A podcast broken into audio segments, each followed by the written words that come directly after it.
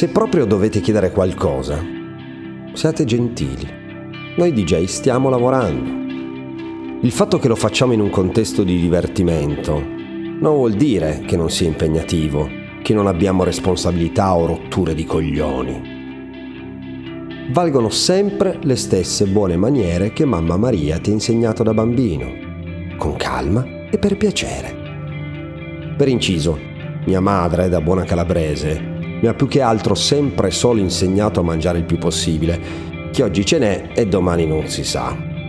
Ad ogni modo, i protocolli di comunicazione verso i di jay durante le serate negli ultimi anni hanno preso una deriva enorme. Sono ormai fuori controllo.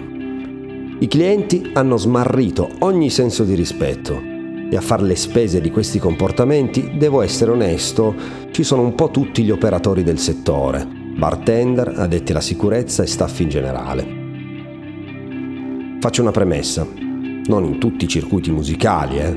Non in tutte le serate succede, almeno questo è quello che succedeva a me e a chi, come me, lavorava nell'ambito degli eventi multigenere o cosiddetti a trecentosessanta gradi.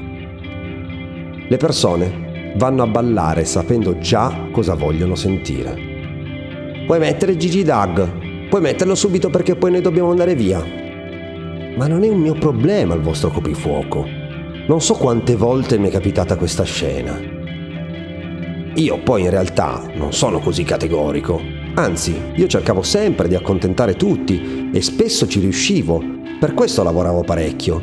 La gente alla fine era contenta, o così mi pareva. Perché un'altra cosa che si impara molto in fretta è che la gente non si accontenta mai. Non chiedete nulla al di jay, o se dovete farlo, usate buone maniere.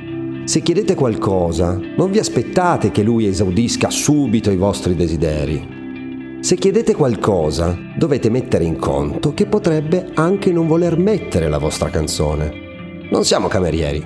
Massimo rispetto per i camerieri che vi devono portare la pizza e la birra che voi avete chiesto.